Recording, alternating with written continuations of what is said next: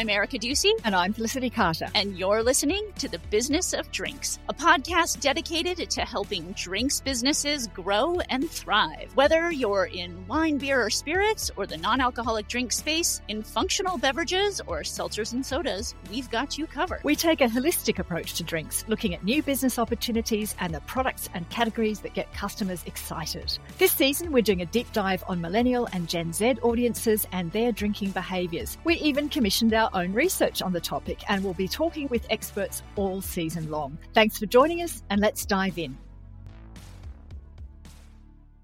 Welcome to a very important episode of Business of Drinks. Normally, in this podcast, we go out and interview top industry experts on whatever the topic is that we're exploring. But this time, for this episode, we have done something truly exciting and different, which we will get to in a minute, and we're so excited to share it. But first, before we get into that, Felicity, you just wrote this article and it went viral. Um, tell me, what was it about? Thanks, Erica.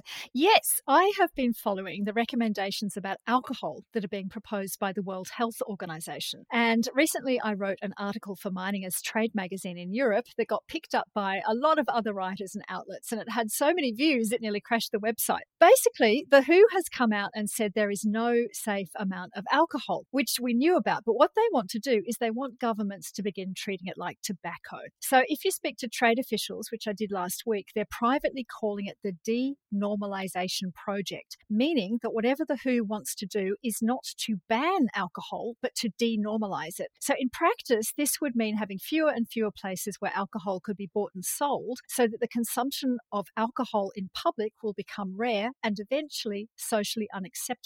So how would this work? One of the proposals is to ban the sale of alcohol in places where minors might be present, which sounds reasonable until you realize they're talking about sporting and cultural events. So, this would mean that you couldn't buy beer when you go to the football, you can't have a glass of wine if you go to the theatre and uh, you want to enjoy yourself at interval. Now, this is already being debated at the level of the EU, and if this is adopted in the EU, this will spread elsewhere fairly rapidly. So, in this season, we're talking about people drinking less, but if these measures are adopted, not drinking at all might become the norm. And the WHO in this case is not a band, it is the World Health Organization. definitely not a band. There's no toe tapping. I mean, look, you, you can feel really the shudders reverberating around the alcohol industry with that last statement. So, if the WHO measures were enacted, it would cause a massive cascade of consequences around the industry. It would impact not only wine, beer, and spirits producers, but importers, distributors, hospitality, restaurants, bars and retailers, etc., like everyone. So, we'll be watching this closely. And you know, let's let's be real here. Health concerns are already having a major impact on the alcohol market and really that's expected to accelerate especially now with the availability of other intoxicants like cannabis drinks which we'll be discussing later in the season. I just tried some of those and really enjoyed them. And health is not the only thing that's impacting the drinking behavior of younger audiences. Now, getting back to the thing we want to share, we are chomping at the bit. We have spent so much time on this and the exciting thing. Yes. So just as a preview, we wanted to find out more about millennial and Gen Z audiences. So we decided to take matters into our own hands. Felicity, tell us more. Why, thank you, Erica. I will. Okay, so the question we're asking this season is where have all the younger drinkers gone? And to prepare for this, we spent several months doing a deep dive into the research. Now, we got a bunch of answers about why the consumption of alcohol is falling, some of which we've talked about health concerns, fears about social media reputation, to COVID preventing people from going out and seeing one another. And all of these are important, but they didn't answer some key questions like when people drink, whether they're drinking non alcohol or alcoholic drinks, why do they choose what they do? What influence their choices? Do they have different perceptions around different types of alcohol? So we decided to find out for ourselves and we went big. Oh, yeah. We commissioned our own research. We've surveyed more than 1,300 Gen Zs and millennials, a Gen Z of legal drinking age from across the US, asking them everything we wanted to know. Erica, could you give the background to what we did and why? Sure. So, so the market researcher Roger Brooks, he approached us after season one. His background really is um, doing research for the likes of YouTube, LinkedIn, and YouGov. And he saw that there was a lot of opportunity around delving into drinking behaviors, mostly because there hasn't been much research done on this topic.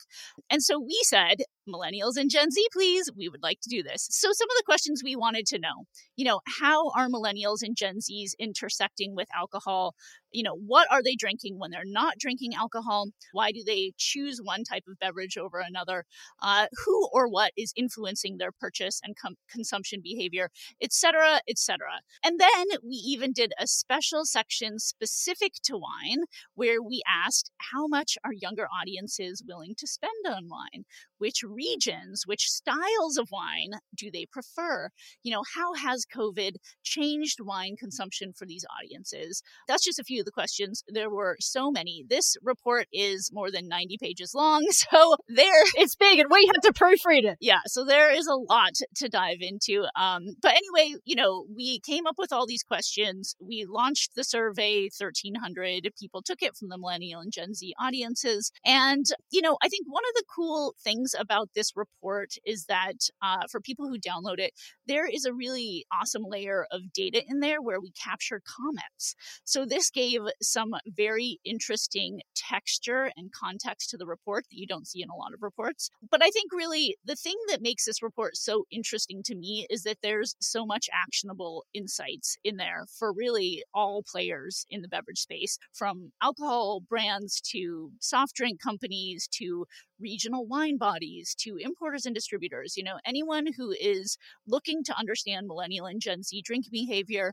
and to sell more effectively to these audiences will find something of value in there.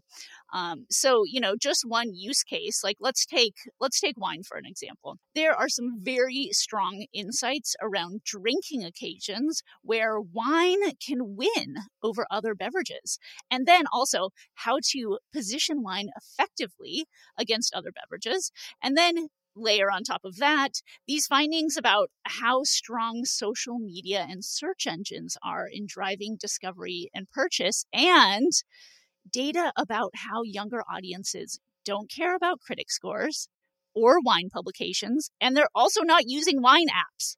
So, you know, take all of these sorts of findings together, and you've got a pretty robust roadmap for media planning, promotion, advertising for really any business. That's probably just, you know, one of a, a several use cases I could come up with. But uh, Felicity, you know, you've been uh, delving into this report so deeply. Tell me what your impressions are. Well, first of all, uh, you know, it's it's such an interesting report with so much depth. As a wine journalist, I wasn't happy about some of the findings, I must admit. But what I did like was there were some answers in there that dovetail nicely with what's already known about drinking preferences across different age groups. So, for example, the younger you are, the more that sugar plays a role in your choices. Unless you come from a background where you're encouraged to be adventurous when eating and drinking, most young people prefer sweet drinks, and the study reflects that. Now, that to me was a very reassuring finding because it shows that our study was capturing real world data. If the study had come back with the news that all the people we surveyed liked complex, unusual drinks, I wouldn't have trusted it.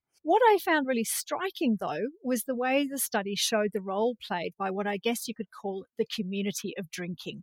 People generally don't drink alone, but they drink with other people, and the results capture how peer groups and relatives influence the choice of drinks and on which occasions. And I think that's an incredibly important thing to consider. And speaking of occasions, I was really interested to see that while millennials still have a strong sense of this drink goes with this occasion, that's really breaking down with Gen Z. It would be absolutely fascinating to do this study in five years to see whether these behaviours still hold or whether Gen Z becomes more conventional and like the millennials in their choices of what to drink on what occasions. Anyway, I don't want to give away too much because we're about to discuss it in person with Roger, the researcher, where we'll dive into the findings in more details. So for now, it's time to dive in and talk to Roger. So let's do it.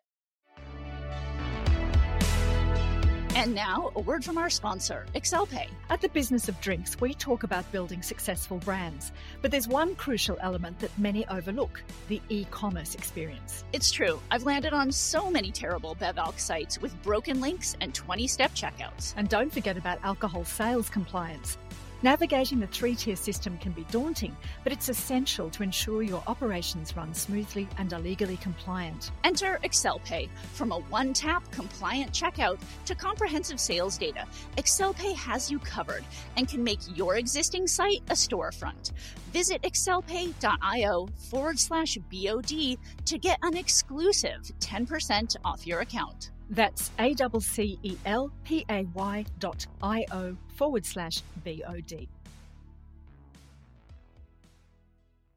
Roger, welcome to the podcast. Thanks so much for joining us. Great to be here and join you guys. So, let's start off by finding out what was it that got you interested in exploring the topic of alcohol? Well, I kind of fell backwards into it because my passion, as you know, is wine, but wine competes in a broader category. There are so many brands that they really don't compete with each other that much. They really compete with craft beers, and as we're finding in this study, major beer brands and wine and hard seltzer. That's a primary competitive set.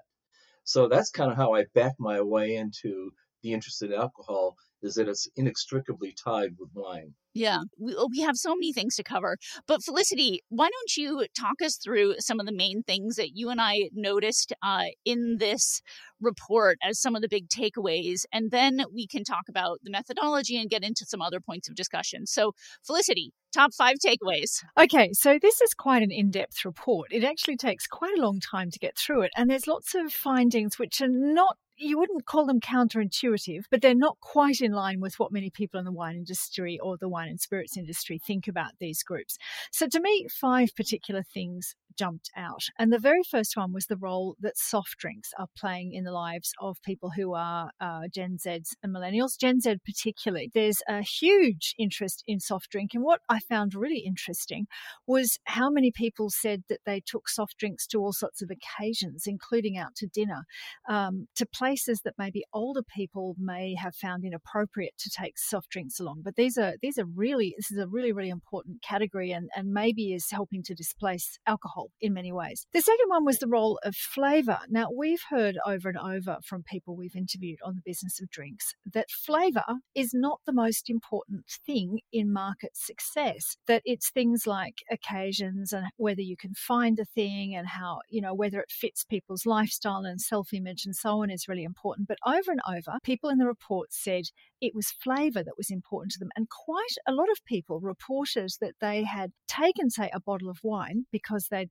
they'd you know heard good things about it or they'd seen advertising or they'd seen it on instagram and they were disappointed that it didn't uh, light them up the way they thought it was going to the third thing is the role of family and friends, how much the people around you really shape what you drink. And it, it brings us to number four, which is the role of occasion, that it's really the occasion that dictates what you drink rather than the other way around. Now, this is something that people have always been really aware of, I think, in the in the alcohol beverage industry. But the, the combination of how family and friends and the place is really is really determining how you'll drink. And I think a lot of people think that it's, you know, your choice of beverage is very very much an individual choice. And if you can just convince the individual to choose differently, that we'll all be happy and making lots of money. And in fact, it's it's the role of the context which really needs to be looked at. And the last thing which was really, really surprising was the role of digital. So things like wine apps like Vivino, again, which many people in the industry would think are highly important and not that important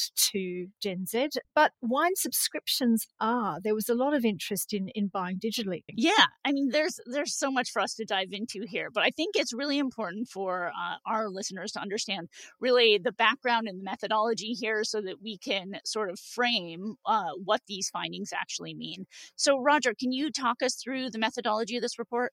Yeah, the methodology is pretty simple. We uh, recruited well over 600 Gen Zs and over 700 millennials. Um, importantly, the Gen Zs are LDAs, legal drinking age, Gen Z. So if we were hypothetically to combine them, they'd be one fourth of the Gen Z millennial population.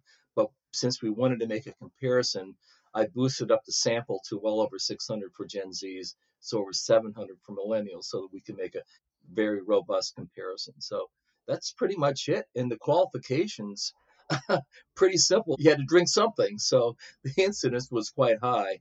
Although, think of the questionnaire in the study as in two parts. The first is beverages, And I think that's where we, we've got some most of our new insights. And then the second part is really devoted to wine.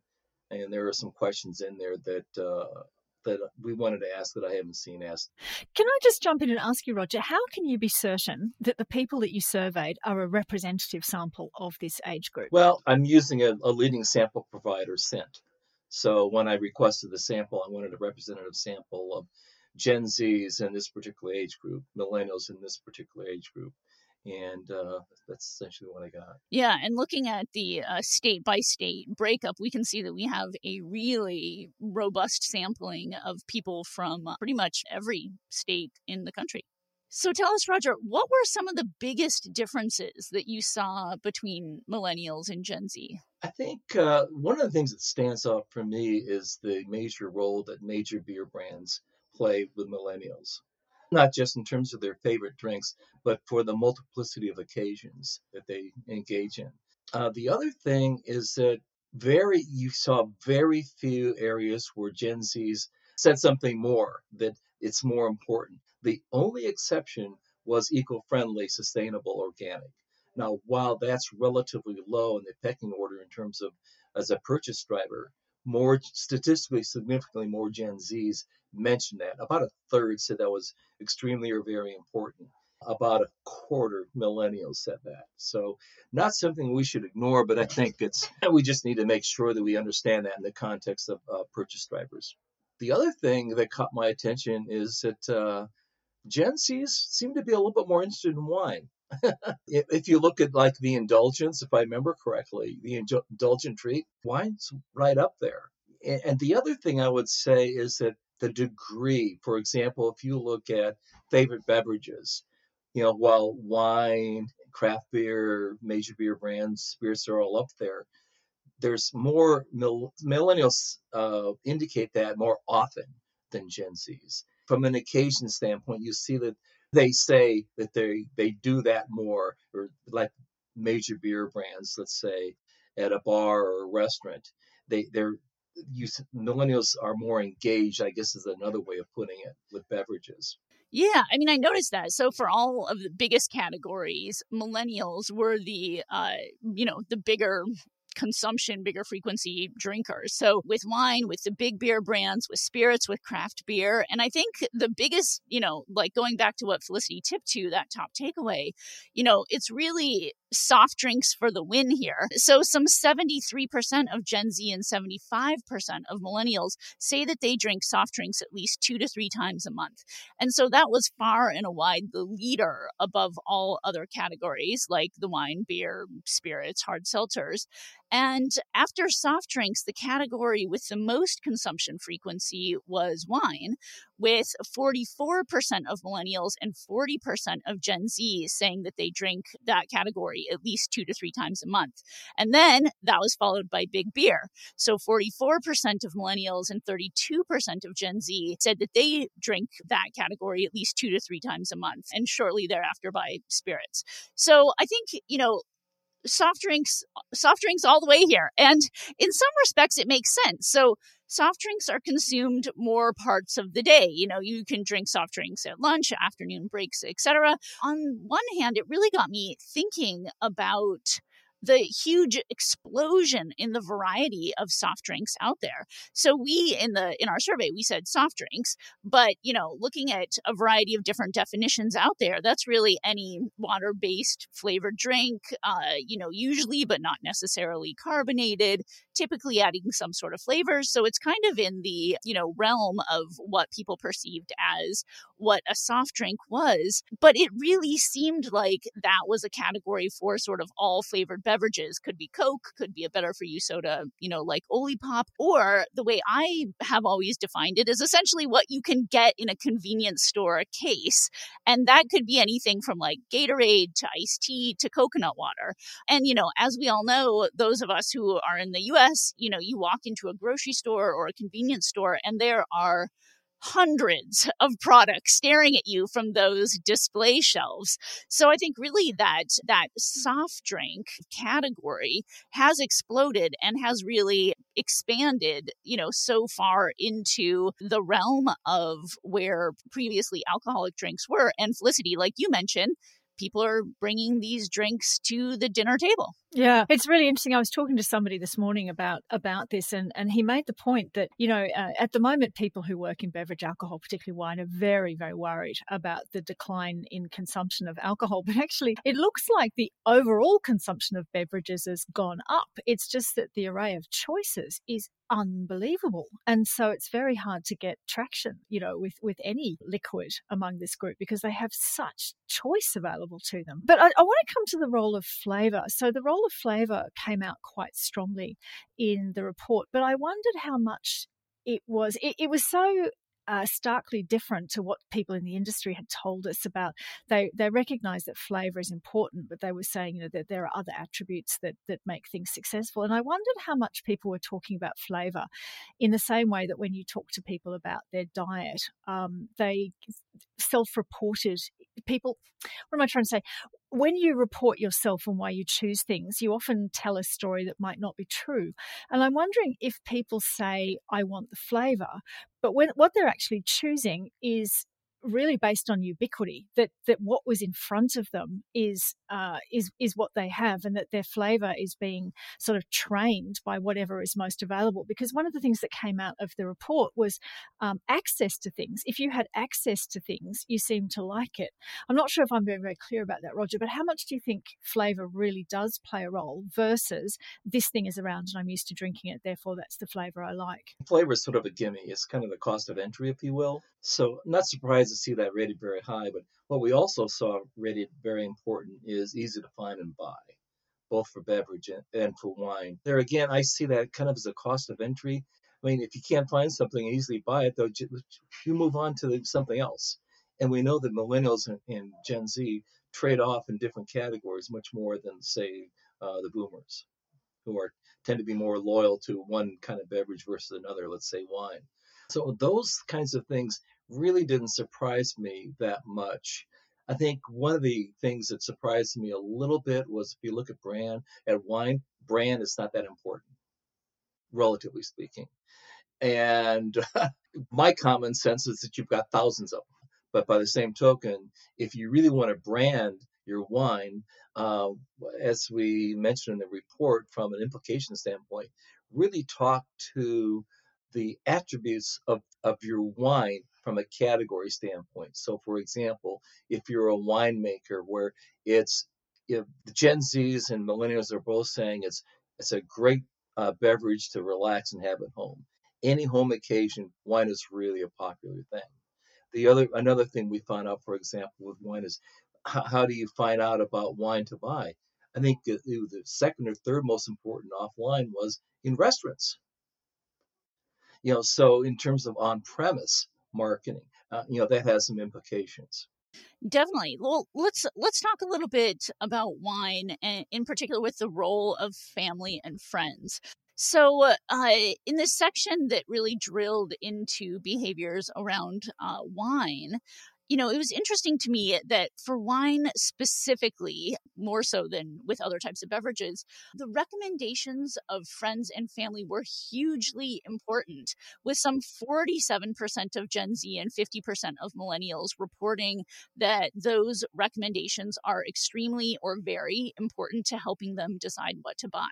And so you know in comparison these these friend and family recommendations were more important than critic scores or ratings or wine apps in, in, in assisting their purchases. So was that something that you were surprised about? Not really because wine is such a complicated category and when we asked the question about why aren't you drinking more for example or why don't you even try it if you're willing one of the things that came out in the verbatims in the comments was I'm overwhelmed. It's just such a confusing category. And some had said, well, I tried it I just didn't really like it.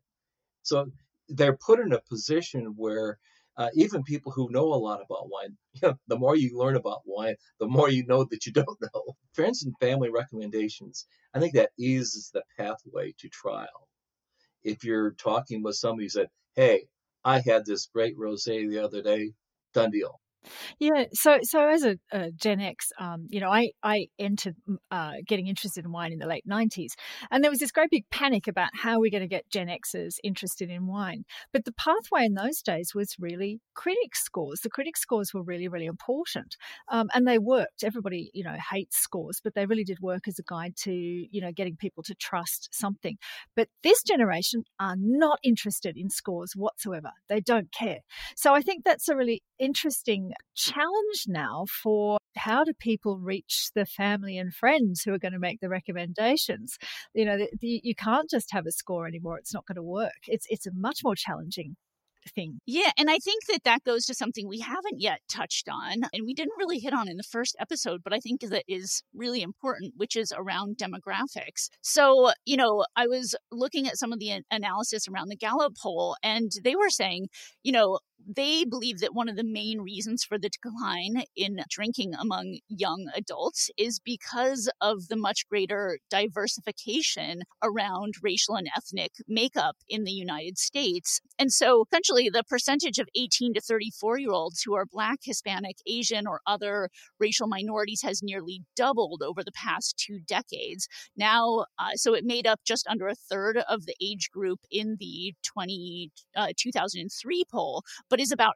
half of that age group today. So uh, non white Americans have persistently been less likely than white Americans to use alcohol. And we've seen that, you know, in all age groups in this Gallup polling. And what's interesting to me about that is like, that makes so much sense. If Gen Z and millennials are looking to friends and family, many of those people who are older right? That may not ever have started drinking wine, you know, or other alcoholic beverages to begin with, then that starts to make sense as to why, you know, along with health and probably, you know, marijuana, other reasons that people are not turning on to alcohol as quickly as they did in the past. And it kind of made sense to me about what we're seeing in, in this survey. So this is the price of ignoring lots and lots of people. You know, for the last 25 years, I've heard nothing but you know we have to be more inclusive we have to break down the barriers and, and none of that work was done until quite recently and I, I guess from what you're saying now we're seeing the result of it. Also to pick up on the friends and family remember from the study that uh, social media was a primary online method uh, method for finding a beverage or finding wine. Well there's the friends part of the family and friends. So guess what? These people are not just talking to them or texting with them they're online with them in social media so I think that bolsters even further the importance of the family and friends, at least especially the friends part of it, because social media is such an integral part of of discovery. Yeah, yeah. Just looking at the offline resources. So, uh, so 40% of 47% of millennials and 41% of Gen Z said that friends and family were their most relied upon resource for off offline uh, recommendations. And then behind that were wines tried in a restaurant, recommendations from a wine shop expert, ratings, you know, et cetera, down the line. And it was interesting to me that less than 20% of respondents said that they relied on ratings from wine publications or experts, which is, you know, so much lower than I've seen for other groups. Um, and fewer than 15% of respondents said that they relied on articles in wine publications. so it's, you know, that these sources of media are not where millennials or Gen Z are going for wine or you know, presumably other types of drinks recommendations. Yeah, and we should at some point think a bit more about the uh, the level of disappointment that was being expressed by Gen Z, particularly, which is, you know, I tried this wine, it was really hyped up on social media, and I didn't like the taste.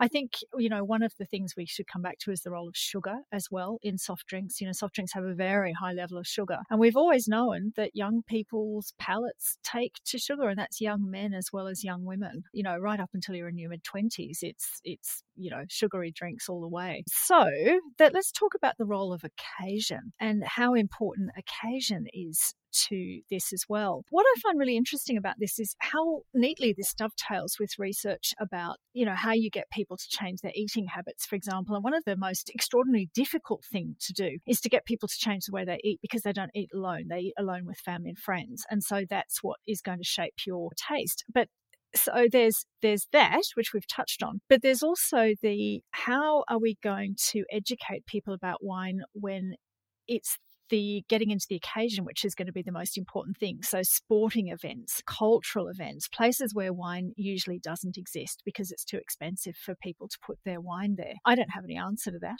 it might be that the future for going to sporting events is RTDs and things in cans. I don't know. Do either of you have a view about about occasions? Soft drinks was in the top three, nine of ten occasions for Gen Z and seven of ten for millennials. So the versatility is there. But then you get a lot of variation by occasion, by Gen Z and millennials. So I don't have the chart in front of me, but it's uh, jam packed with a lot of data, and there are some real differences. The other thing is the role of digital, which was really fascinating. So, first of all, that the apps and stuff haven't really made great inroads. And I guess that makes sense because you have to be thinking about the thing in the first place to go and download the app. So if you're not even thinking about the thing, then the apps are just going to be irrelevant to you because you're not even thinking about wines. Why would you be thinking about a wine app? reading the report, I almost felt like the recommendation for wineries should be plaster all over your online shop. We're a real place. You can come and visit us. There's real earth and dirt and vines behind this. Yeah, and I think accessibility is a real key thing there. Is that uh, one of the benefits of the COVID is that you had the introduction of virtual tasting, and I think that's something that really ought to continue because that is a that is a barrier is just the accessibility. Not everybody lives up in Marin like I do, you can drive to a winery nearby. Yeah, and yet the, the positive thing that came out of the report was how many Gen Zs were interested in subscriptions and uh, and actually ordering online. There's no problem about that whatsoever. That once they get a taste for something, they're very happy to go to digital and just you know send off for it and, and explore it that way. So you know maybe maybe you're right. Maybe there's there should be more emphasis on on online tastings, particularly linked to wine clubs and subscriptions and so on. It, maybe influencers need to be taking people on a digital journey rather than just a, a, wine recommendation. I don't know. What do you think about this, Erica? Yeah, I mean, I think we saw social media pop in uh, in terms of finding out about wine. So I think you know that's not just wine companies advertising on different channels. It's also influencers. It's also friends and family. So I think that there is that discoverability aspect that certainly has been enhanced since COVID. I think you see that, you know, so commonly now. I mean, every person that I know that it goes to a winery, they're pretty much posting, you know, a couple different photos in a little slideshow and, you know, one of them in front of the tasting room and another one, you know, in the vines and another of them, you know, sort of like, you know, taking a sample from the tank or what have you. So I think there's this more sort of experiential aspect that has become more and more uh, robust, and that people do now have a better sense of uh, being able to go to the actual place without physically being there. Yeah, now that we're talking about it, maybe we need a better sort of integrated strategy. The way that online and offline is is integrated, so that they just flow through, you know, one another. Because I think at the moment they are very distinct universes and, and maybe everyone should be thinking much more about how they can be integrated with one another. All right. Well, we have talked about some of the things that we think are the biggest takeaways. And now, Roger, hop into some of your biggest takeaways. Okay. Well, we I think we've touched on some of them. There, there's there's a fair number. The whole role of soft drinks. I mean, that's just s- totally stands out in terms of the beverage category. Um, the other big, ta- another big takeaway for me was the relative unimportance of eco-friendly, and we actually said e.g. sustainability organic, and also health-related stuff like low or no sugar. But They're relatively unimportant uh, and when you compare it with easy to find and buy, flavor, you know, good for different occasions, things like that. That was kind of a convention challenger to me. The other thing is if you look at the question about what kinds of wines are bought, way at the bottom are orange wines, uh, low alcohol or no alcohol wines, all under 10%. So there's a so much in the media about everybody and their brothers getting into production of those. That's fine. And I mean, and, and, and it's growing. There's no doubt about that. But the current state of nature is that they are way behind. The other thing that grabbed my attention was um, the alternative packaging. While your standard 750 milliliter is still I think it's like three, two thirds, three quarters Gen Z millennials respectively buy in the past year. Wine in a box, four and 10. Wine in a can, one and five. Love to see that for boomers. I don't think you'd see anything close to that. The other thing, and I've been dying to ask these questions, is pre COVID versus post COVID. And we can't look at Gen Z because a lot of them were saying in the comments, well, hey, I couldn't drink. so I'd put Gen Z behind us. But if you look at millennials, you'll see that uh, wine consumption post COVID versus pre is up 50%. Yeah, yeah, yeah. So, in other words, 50% more say I'm not drinking more wine than people who say they're drinking less wine. The majority say things haven't changed, but that's a good that's a piece of good news. The other thing is visitation of wineries. That went up 2x for millennials. Now, that's not surprising because they were closed and it's pre-COVID they were they were still open, but I think a lot of respondents were maybe thinking during COVID. But anyway, that's that's good news that winery visitation, even though the percents are low, it's more people are saying they they're visiting wineries more than they did before COVID than say they're visiting less. In terms of purchasing from wineries, that's up by 2x. Percents are low, but nonetheless, the story here is that all this doom and gloom around wine consumption declining or you know stagnant.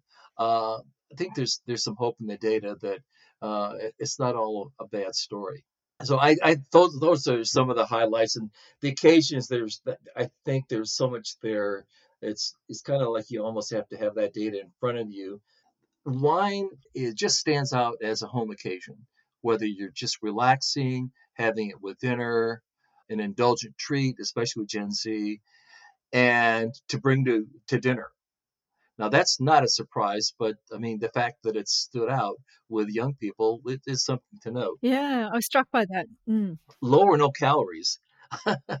Again, there we see that's not that important, uh, but if you look at brand perception, you see that non-alcoholic seltzers steal the show. I mean, if you if I'm a producer of seltzers that is my positioning because I have that in spades against other beverages. Definitely. And that's what uh, consumers seem to think, at least the millennial and Gen Zs that we talk to, seem to think that uh, low and no calorie or low and no sugar was most important in the hard seltzer category. It was interesting to me that this low calorie, low sugar, healthy, those weren't the biggest drivers to purchase. It was more like good flavors, good varieties.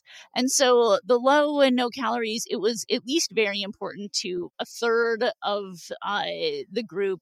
The healthy choices was similarly important to about a third of the group. And then I think, you know, it's it's not the type of driver that maybe it has been purported to be. Yeah, the other thing uh, you and I were talking, Erica, is uh, that the groups didn't think that no alcohol products were good value for money though they might recognize that they have benefits. And it was you that suggested should we be thinking about formulating no alcohol products or marketing them as indulgences rather than as this thing is going to be good for you, which I thought was a really interesting idea. And somebody should do it, Erica.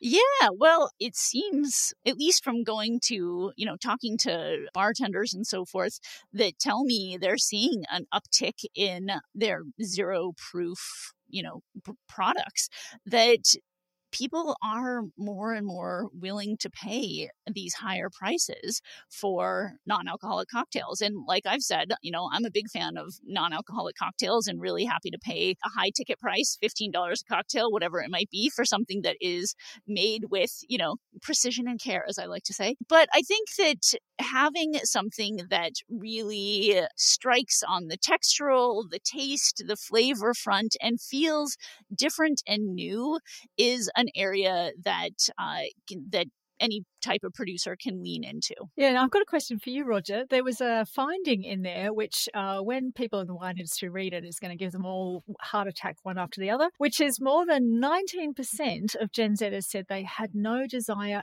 ever to try wine. Have you seen these kinds of results in other industries that you've done research on? And how does it pan out? Do people say what people say at 20 and 23? Does it reflect what their behavior is going to be like in 30? Uh, I've not seen that in other studies. And it doesn't surprise me when you see a lot of young people, Gen Zs as well as millennials, uh, either abstaining from alcohol entirely or reducing the amount they drink. So 19% may not be a bad number. You mean it could be worse?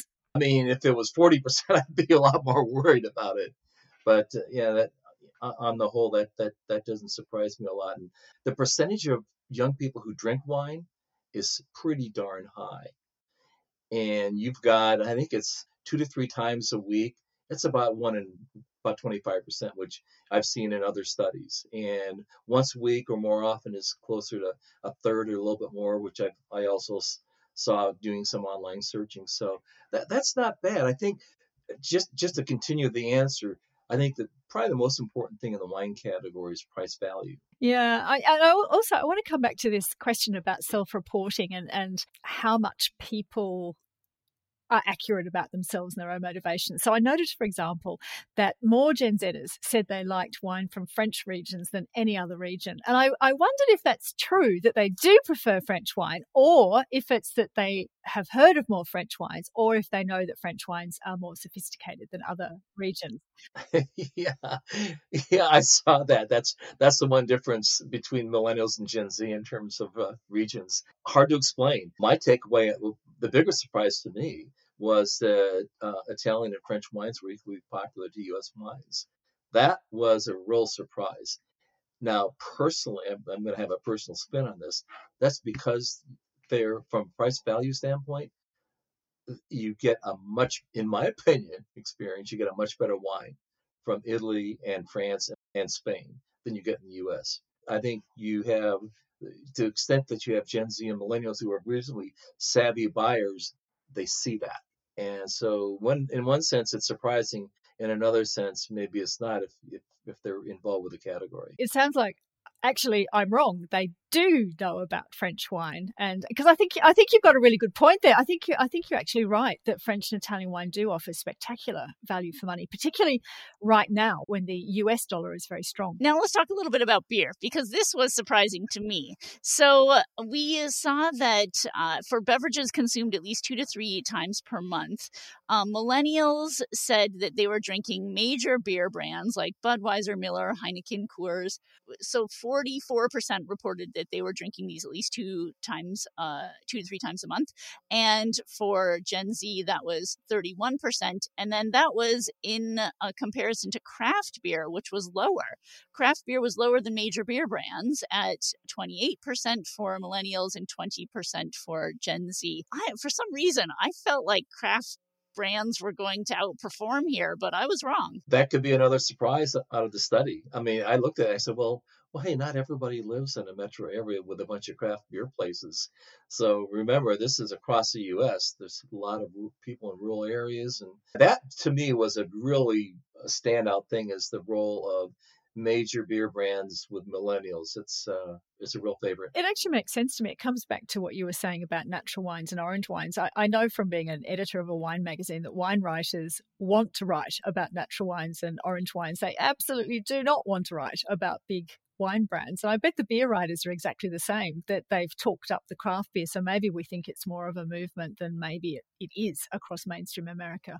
Yeah, yeah. There's a reason that these big brands like the the Coors and the Millers and the Heinekens and so forth are you know the top sellers in the United States, and it's because they have this broad appeal. But uh, you know, apparently that appeal is is continuing on with this uh, younger demographic. I think the marketing budgets. I think the fact that they're on the shelf in front of you is really really key in all of this. So, Roger, final thoughts about the uh, report. What surprised you the most, and what's your takeaway from it? I would go back to the implications pages in the report where again I keep getting back to soft drinks is probably one of the biggest surprises.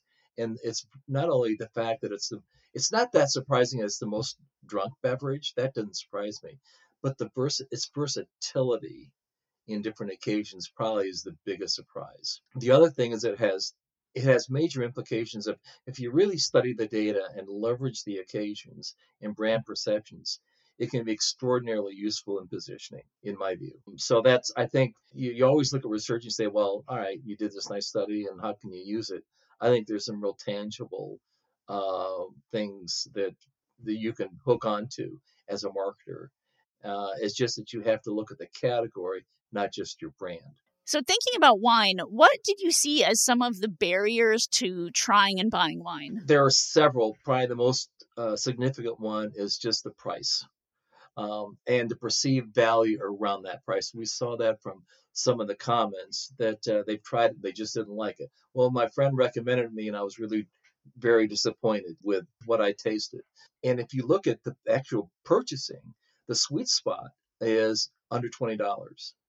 And that's a little bit counter to the premiumization movement with, within the wine category. Another fact uh, out of the study is 50% have never bought a wine over $50, ever. Two thirds almost never buy a wine over $30.